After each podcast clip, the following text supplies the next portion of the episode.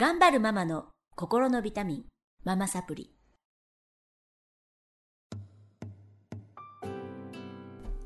皆さんこんにちは。ママサプリの時間です。この番組は上海から世界へママが聞くだけで笑顔になるママサプリをお届けしてまいります。えー、今日も先週から引き続きましてスタジオの方に、私の友人のお子さんの兄弟を3兄弟ね、はい。お招きしてママサプリをお届けしていきたいと思うんですけど、これ初めての企画なんですけどね、はい。めっちゃ自分でいい企画だな。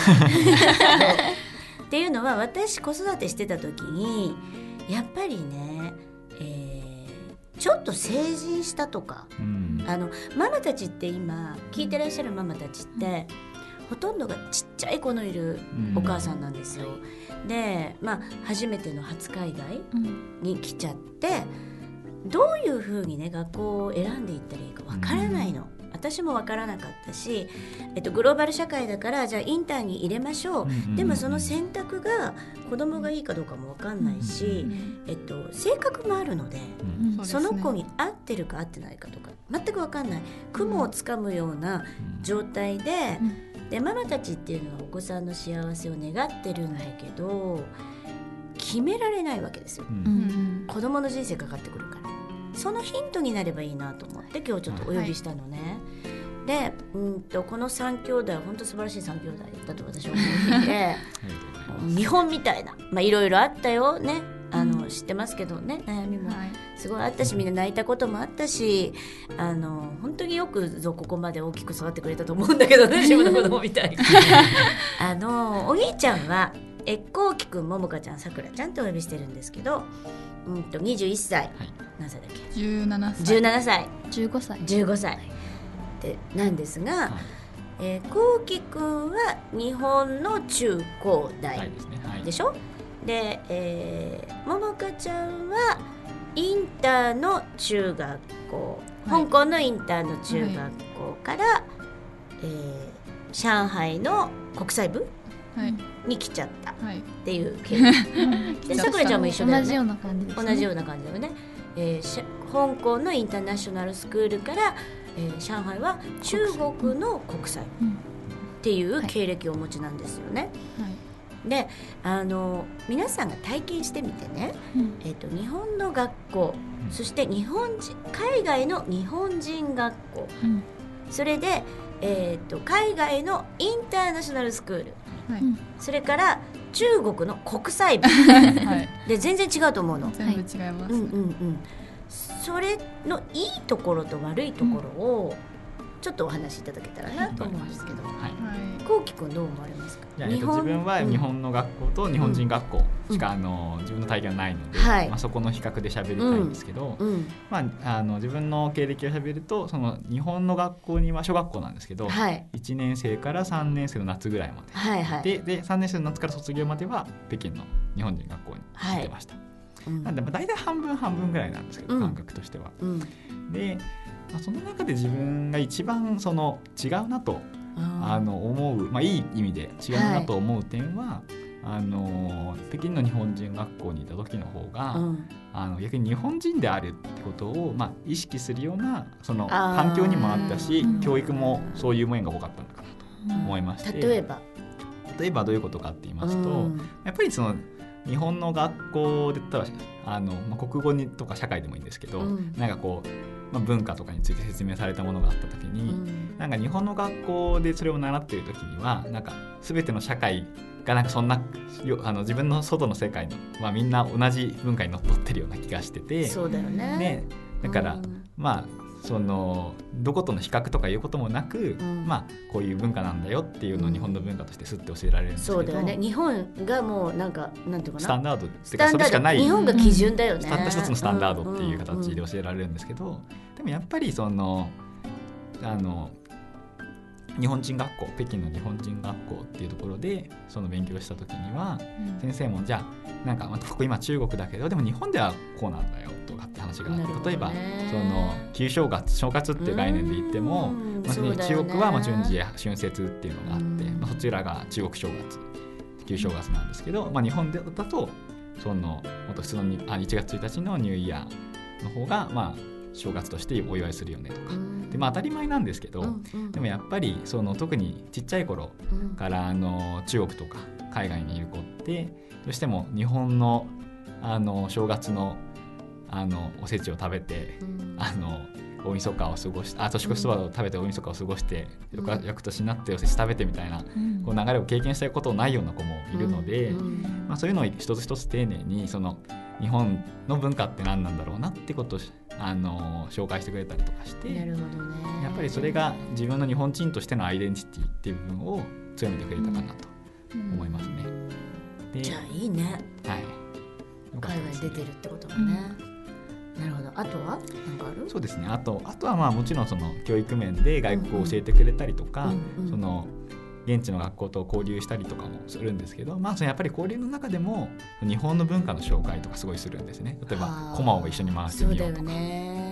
タコをあげて折りみよう紙作ろう折り紙作ろうとか、あってことをするのであこれって日本の文化なんだっていうのがやっぱりその中で強く認識できて自分は日本人なんだなっていうのを認識できたーのはあの一つの教育の影響があるかなと思いますね。うん逆にその日本に帰ってから驚いたこととかありますか、日本に帰ってから自国なんだけど、自国なんだけど驚いたことですが、うん。うんえーっとすって出てこないんですけどなんだろうな。あのちょっと日本人学校と全然違うなと思ったこととかはない？あーあとあやどうなんですかね？あーすいませんね。えーっとそうだな。すって驚いたことはまあでもやっぱりなんかそのまあ比較的その日本人学校に通ってる子どもたちの方が、まあ、海外との比較とか外との比較っていう概念がなんとなくあってうん。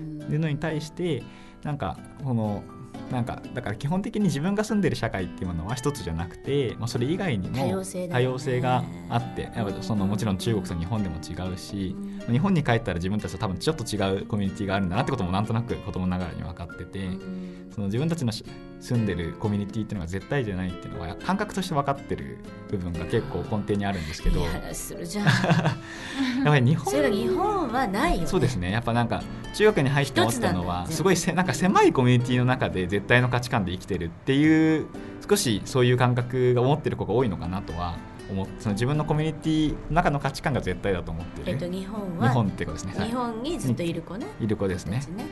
なるほどね。思って。あるかもね。そうですね。なんかこっちの方がコミュニティ的には狭いんだけど、はい。はい。あの多様性を見てる。そうですね。それでも日本の方うん。がコミュニティ的には広いんだけど,、広いんだみんな同じものを見てる。そうですね。なるほどももかちゃんどう思いますか？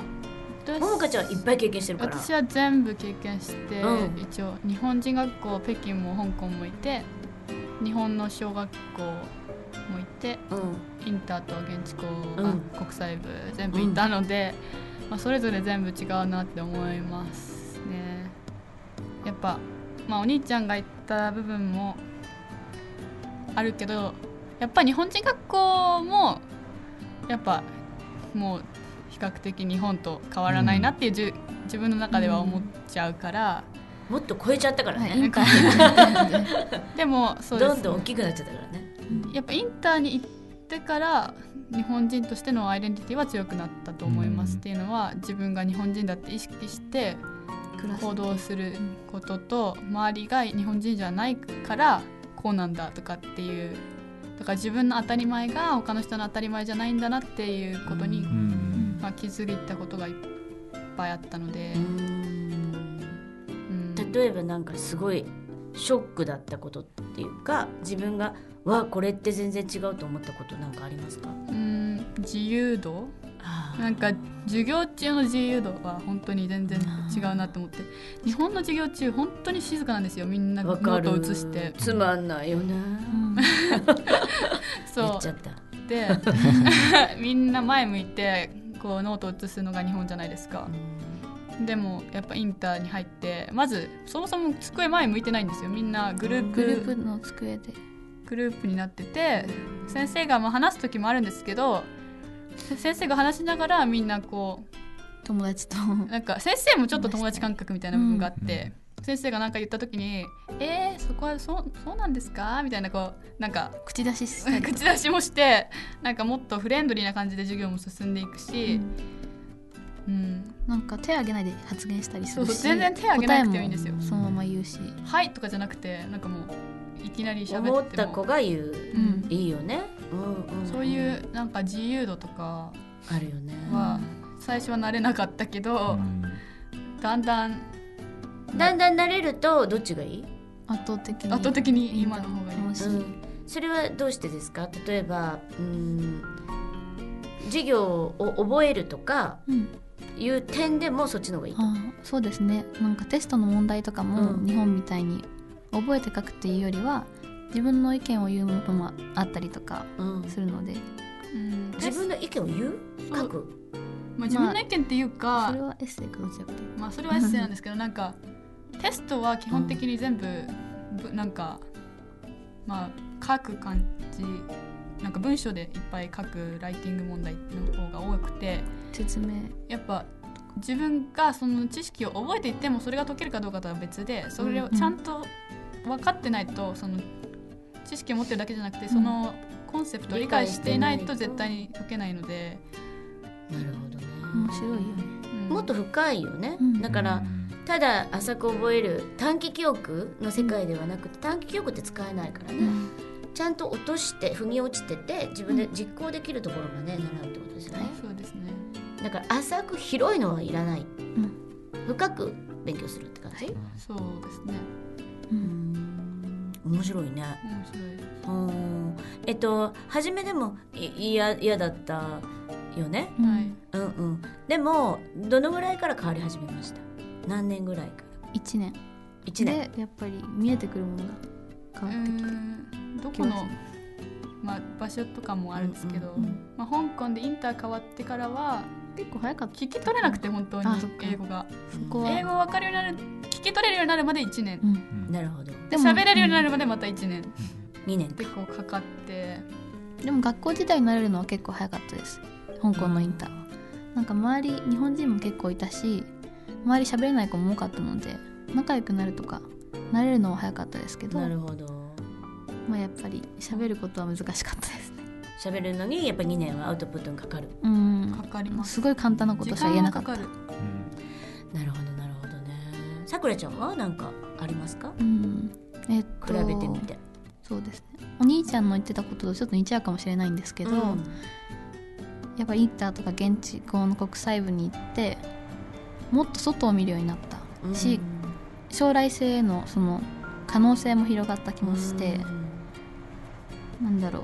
自分がもっと面白くなった 気もする。なんか語学はもっとできるようになったし、うん。語学だけじゃなくて授業とかも選択肢が多くてうん。日本はみんな決まって同じことやって高校2年生になったら理系か文系か決めなきゃいけなかったりとか、そういうのそういう縛りが少ないというかもっと自由にクラスうんコースの種類もいろいろあって今は心理学とかうん。心理学とかあるの？取ってるんですよ。すごいね。え今中17歳で高校生か。はい。あーすごいね。もうもう専門的なんだね。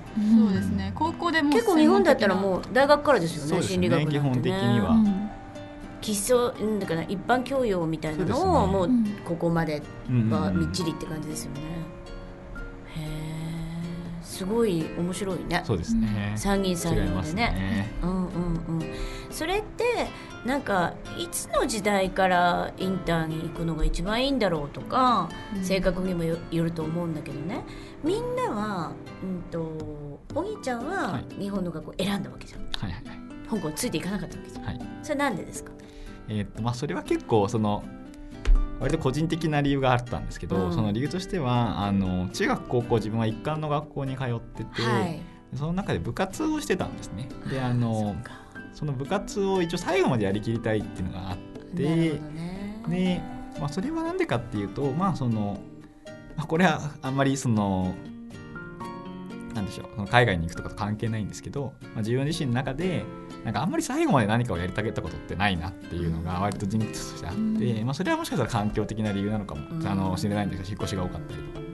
やっぱりなんかそれが結構自分の中で一番コンプレックスとしてあったんでなんかこれをその中学の時に最初に部活に入った時にこれは最後まで高3までやりきろうっていうのがあってだからそのまあその引っ越しっていう理由にあるにせよこれ最後までやらないのは嫌だなと思って、であのーそうですね。っていうのが一番の残るまあそれ大事だよね。うん。まあ、なのでもちろんその海外に行ったらその分得られる、まあ、語学だったりとか経験だったりとかっていうのもあると思ったんですけど、まあ、少なくともその時は、まあ、ある程度それは代替可能というか別に日本にいても勉強できるし、う。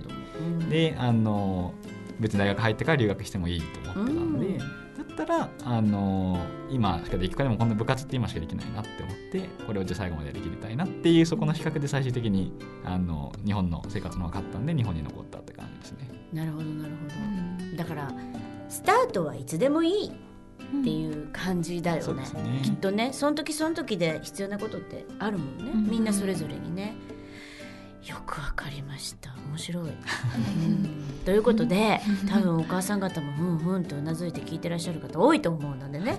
またまた来週も引き続いてあのーこの3人の、うん、と雑談 お届けしていきたいと思います。